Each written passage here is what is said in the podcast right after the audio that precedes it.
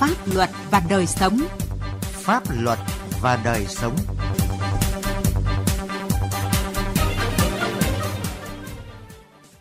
Xin kính chào quý vị và các bạn. Chương trình Pháp luật và đời sống hôm nay chúng tôi chuyển đến quý vị và các bạn những nội dung sau. Bảo hiểm xã hội tỉnh Nghệ An nỗ lực thực hiện chính sách hỗ trợ doanh nghiệp và người lao động. Giải pháp nào cho tình trạng nợ đóng, trốn đóng bảo hiểm xã hội? Tình trạng trục lợi bảo hiểm y tế ở thành phố Hồ Chí Minh. Sau đây là nội dung chi tiết. Pháp luật đồng hành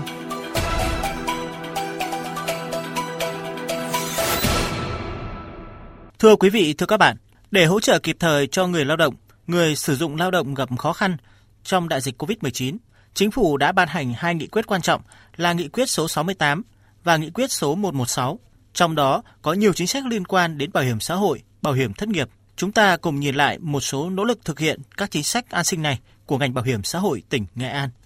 Bà Phạm Thị Tường, cán bộ chuyên trách bảo hiểm xã hội của công ty cổ phần xi măng Sông Lam, một doanh nghiệp có gần 1.500 người lao động đóng trên địa bàn huyện Đô Lương, tỉnh Nghệ An cho biết.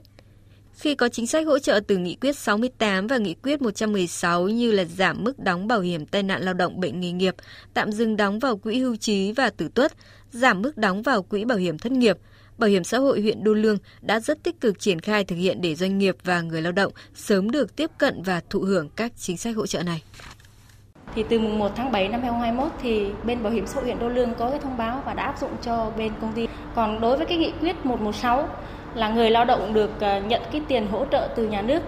theo cái quỹ bảo hiểm thất nghiệp thì trong vòng khoảng 10 ờ, ngày thì là công ty em hoàn tất 100% người lao động nhận được tiền hỗ trợ nhà nước. Báo cáo của Bảo hiểm xã hội huyện Đô Lương nêu rõ, tính đến hết tháng 11 năm 2021 đã có 217 đơn vị được giảm mức đóng bảo hiểm tai nạn bệnh nghề nghiệp theo nghị quyết số 68 tương ứng với số tiền là 2,6 tỷ đồng. Có hơn 200 đơn vị được giảm mức đóng bảo hiểm thất nghiệp theo nghị quyết số 116 tương ứng với số tiền là gần 5,5 tỷ đồng và hơn 12.000 người lao động đã nhận được tiền hỗ trợ từ kết dư của Quỹ Bảo hiểm Thất nghiệp với số tiền gần 27 tỷ đồng. Theo ông Bùi Thanh Lộc, Giám đốc Bảo hiểm xã hội huyện Đô Lương,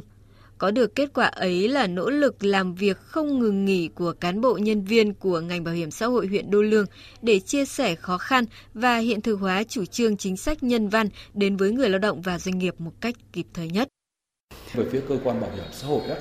đã vừa phối hợp với các cơ quan chức năng, vừa huy động toàn bộ lực lượng anh em cán bộ công nhân viên chức của cơ quan tập trung hướng dẫn quy trình, thủ tục và các quy định của hai văn bản nói trên kèm theo các quy định cụ thể của quyết định số 23 và quyết định số 28 của chính phủ để triển khai đến tất cả các người lao động làm việc tham gia bảo hiểm xã hội trên địa bàn một địa phương cũng như tất cả các người lao động đang bảo lưu thời gian hưởng chế độ thất nghiệp và đã có mặt trên địa phương để tiến hành triển khai thực hiện. Không riêng gì ở Đô Lương, Bảo hiểm xã hội ở các huyện thành của Nghệ An đều đã tổ chức thực hiện chính sách hỗ trợ này một cách có hiệu quả. Người lao động và doanh nghiệp đều kịp thời tiếp cận và nhận được hỗ trợ từ chính sách này. Bà Phạm Huyền San, trưởng phòng nhân sự công ty trách nhiệm hữu hạn Hòa Hiệp ở thành phố Vinh cho biết, Bảo hiểm xã hội Nghệ An đã tích cực chủ động triển khai thực hiện chính sách tạo điều kiện cho người lao động và doanh nghiệp được tiếp cận nguồn hỗ trợ kịp thời, đúng đối tượng. Điều này giúp cho người lao động và doanh nghiệp vượt qua khó khăn. Chúng tôi thấy rằng là đây là một trong những cái hỗ trợ à, rất có ý nghĩa đối với dưới góc độ là của người sử dụng lao động và đồng thời là đặc biệt đối với người lao động. Và bên cạnh đó thì à, cái quyền lợi của người lao động vẫn được à, bảo vệ và vẫn được à, đảm bảo thi hành thì chúng tôi cho rằng đây là một trong những cái hỗ trợ rất là thiết thực và kịp Ông Lê Viết Thức, Phó Giám đốc Bảo hiểm xã hội Nghệ An cho biết, tính đến thời điểm hiện tại về cơ bản, Bảo hiểm xã hội tỉnh Nghệ An đã thực hiện giải quyết chính sách hỗ trợ theo đúng tiến độ, theo đó đã thực hiện giảm mức đóng vào quỹ bảo hiểm tai nạn lao động bệnh nghề nghiệp cho hơn 7.000 đơn vị, tương ứng với số tiền giảm gần 18 tỷ 500 triệu đồng. Bảo hiểm xã hội tỉnh đã thực hiện tạm dừng đóng vào quỹ hưu trí và tử tuất cho 13 đơn vị với tổng số tiền tạm dừng đóng là gần 6 tỷ đồng. Giảm mức đóng vào quỹ bảo hiểm thất nghiệp cho gần 7.000 đơn vị với số tiền giảm gần 17 tỷ đồng và đã chi trả hỗ trợ hơn 380 tỷ đồng cho khoảng 172.000 người lao động, đạt khoảng 91% số người lao động thuộc diện hỗ trợ theo nghị quyết 116. À, ngành bảo hiểm xã hội tỉnh Nghệ An đã triển khai quyết liệt các giải pháp à, cụ thể. À, thứ nhất là chủ động báo cáo và tham mưu cho Ủy ban nhân tỉnh chỉ đạo các cấp các ngành à, phối hợp chặt chẽ tạo điều kiện để cơ quan bảo hiểm tổ chức thực hiện chính sách. Nhóm giải pháp thứ hai là phát huy nền tảng ứng dụng công nghệ thông tin hiện có trong việc định danh chính xác người hưởng doanh nghiệp gắn liền với việc à, xét duyệt giải quyết hỗ trợ chính sách cho người lao động. À, nhóm giải pháp thứ ba là sớm có văn bản à, thông báo hướng dẫn à, và cung cấp danh sách thông tin người lao động đang tham gia bảo hiểm thất nghiệp. À, nhóm giải pháp thứ tư là đẩy mạnh công tác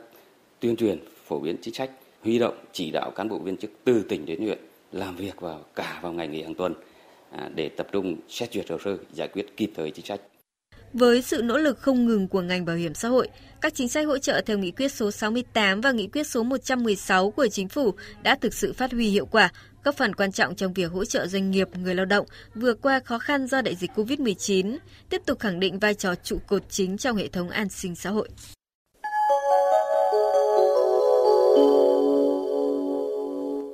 Thưa quý vị, thưa các bạn, dù pháp luật đã đưa ra các chế tài từ hành chính đến hình sự đối với các hành vi vi phạm pháp luật về bảo hiểm xã hội, bảo hiểm y tế và bảo hiểm thất nghiệp,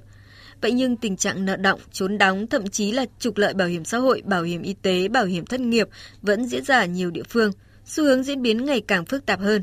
Phản ánh khó khăn trong xử lý các hành vi vi phạm pháp luật bảo hiểm của Tiến Anh, phóng viên Đài tiếng nói Việt Nam. Ông Đào Việt Ánh, Phó Tổng giám đốc Bảo hiểm xã hội Việt Nam cho biết, Bảo hiểm xã hội cùng với các ngành các cấp đã thực hiện rất nhiều giải pháp từ tuyên truyền giải thích đến thanh tra, kiểm tra, xử lý vi phạm hành chính, thậm chí khởi kiện dân sự ra tòa, chuyển nhiều hồ sơ đến các cơ quan chức năng để điều tra, xử lý với các doanh nghiệp có những vi phạm pháp luật về bảo hiểm xã hội kéo dài, nên có thời gian kiềm chế được tốc độ gia tăng tỷ trạng nợ động, trốn đóng bảo hiểm. Vậy nhưng gần đây, do nhiều nguyên nhân, trong đó có nguyên nhân khó khăn chung của nền kinh tế do đại dịch COVID-19 gây ra, tình trạng này đã lại gia tăng trở lại.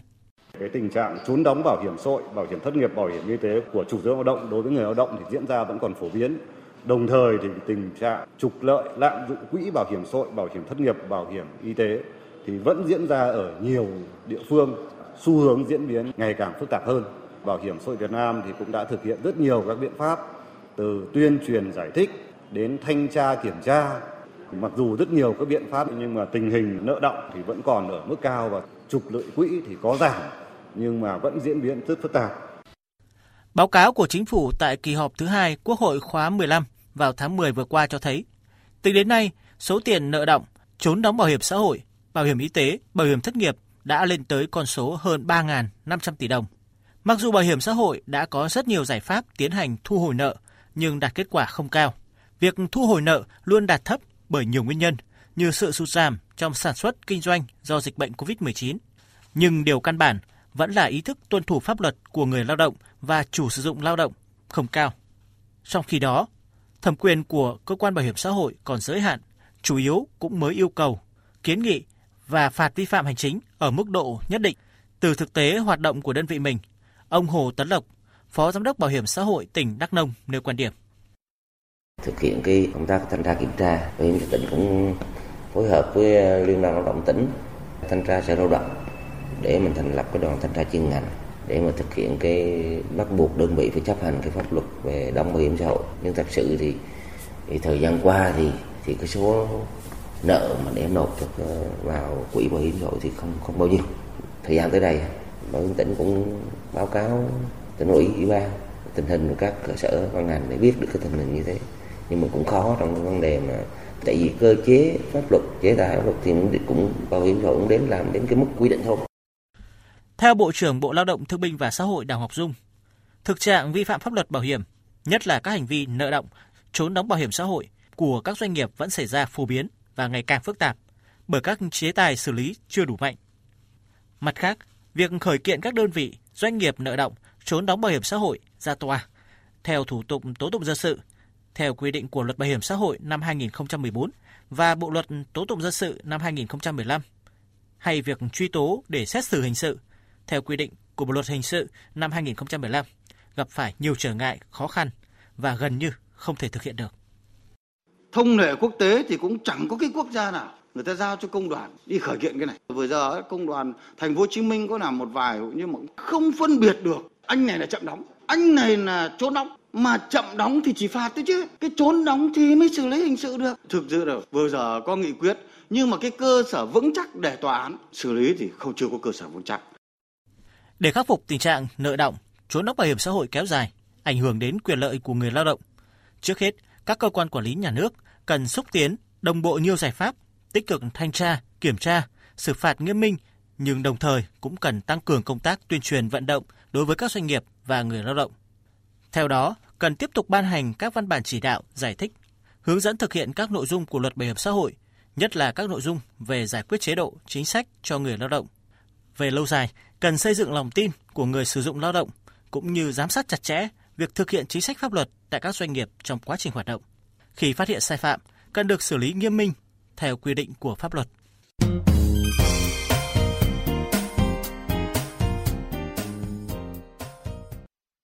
Thưa quý vị, thưa các bạn, việc thực hiện thông tuyến bảo hiểm y tế mang lại quyền lợi nhiều nhất cho người tham gia. Nhưng mặt trái của nó là hành vi trục lợi bảo hiểm y tế ngày càng gia tăng. Dư luận không khỏi băn khoăn về tình trạng trục lợi bảo hiểm y tế và trách nhiệm kiểm soát của các cơ quan quản lý. Kim Dung, phóng viên thường trú tại thành phố Hồ Chí Minh có bài đề cập vấn đề này. Hơn 2 tháng, 80 lần đi khám chữa bệnh tại 18 bệnh viện từ bệnh viện quận trung tâm đến các bệnh viện huyện ngoại thành trên địa bàn thành phố Hồ Chí Minh. Bệnh nhân Nguyễn Tuấn Khôi được nhiều bệnh viện chỉ định trùng lập các đơn thuốc. Quỹ bảo hiểm y tế đã phải thanh toán trên 60 triệu đồng cho câu chuyện khám chữa bệnh kỳ quặc này. Theo ngành bảo hiểm xã hội, trường hợp như bệnh nhân tên Nguyễn Tuấn Khôi không phải là hy hữu. Có những trường hợp tương tự đã đi khám chữa bệnh hơn 50 lần tại 8 bệnh viện trên địa bàn. Hiện ngành bảo hiểm đã chuyển hồ sơ vụ việc sang công an điều tra, xử lý. Bác sĩ Kim Phúc Thành, trưởng phòng kế hoạch tổng hợp Bệnh viện thành phố Thủ Đức cho biết, bệnh viện cũng đã phát hiện một số trường hợp bệnh nhân trục lợi khi khám bảo hiểm y tế, chủ yếu là mượn thẻ bảo hiểm y tế hoặc trộm cắp của người khác. Khi mà bệnh nhân khám ở một cơ sở khác và đến bệnh viện quận Thủ Đức, khi mà mình chết thông tuyến thì mình đã thấy lịch sử khám chữa bệnh trước đó. Bác sĩ sẽ yêu cầu xuất trình cái to thuốc để xem. Bác sĩ có thể à, biết là bệnh nhân này tái khám số lần nhiều hay ít thực sự là có đúng bệnh hay không và có sự điều chỉnh cho nó phù hợp. Bà Nguyễn Thị Thu Hằng, Phó Giám đốc Bảo hiểm xã hội thành phố Hồ Chí Minh cho biết, từ năm 2017, ngành bảo hiểm xã hội đã có hệ thống thông tin giám định, trong đó có toàn bộ lịch sử khám chữa bệnh của bệnh nhân. Để phát hiện ra đối tượng có hành vi trục lợi, chỉ cần lên hệ thống này để kiểm tra thông tuyến, dễ dàng nhận biết được bệnh nhân đã khám ở cơ sở nào, được thực hiện các cận lâm sàng và kê đơn thuốc nào trước đó. Đồng thời, bệnh viện thực hiện đối chiếu chứng minh nhân dân, giấy tờ tùy thân với thẻ bảo hiểm y tế. Mặc dù việc kiểm tra này chỉ mất rất ít thời gian, nhưng trên thực tế, không ít bệnh viện vẫn để lọt bệnh nhân trục lợi bảo hiểm y tế do thiếu cập nhật phần mềm tra cứu, nhân viên thiếu trách nhiệm ra soát. Ngoài ra, nhiều bệnh viện không đẩy thông tin lên hệ thống dữ liệu của bảo hiểm xã hội đúng thời gian theo quy định, khiến cho các bệnh viện khác không nhìn thấy thông tin trước đó,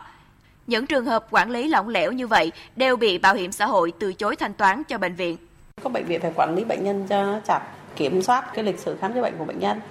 Bây giờ là thông tuyến bệnh nhân có quyền đi tất cả các cơ sở khám chữa bệnh nếu họ có nhu cầu theo cái bệnh lý của người ta nhưng không được trùng lắp. Bảo hiểm xã hội đã thực hiện cái hệ thống công nghệ thông tin công cụ để kiểm soát mà anh không có sử dụng cái công cụ kiểm soát đó thì phải chịu thôi. Bảo hiểm xã hội và Sở Y tế thành phố Hồ Chí Minh tiếp tục khuyến cáo các cơ sở khám chữa bệnh tuân thủ việc chuyển dữ liệu ngay khi bệnh nhân ra viện để quản lý vấn đề thông tuyến, tra cứu lịch sử khám chữa bệnh, phải kiểm soát hồ sơ bệnh mãn tính để tránh cho toa và chỉ định dịch vụ trùng lập. Đồng thời, người dân khi đi khám chữa bệnh phải tuân thủ đúng quy định, quản lý thẻ bảo hiểm y tế, giấy tờ tùy thân có ảnh của mình, tránh để các đối tượng lợi dụng trục lợi. Đến đây thời lượng cho chương trình Pháp luật và đời sống đã hết. Cảm ơn quý vị và các bạn đã quan tâm theo dõi.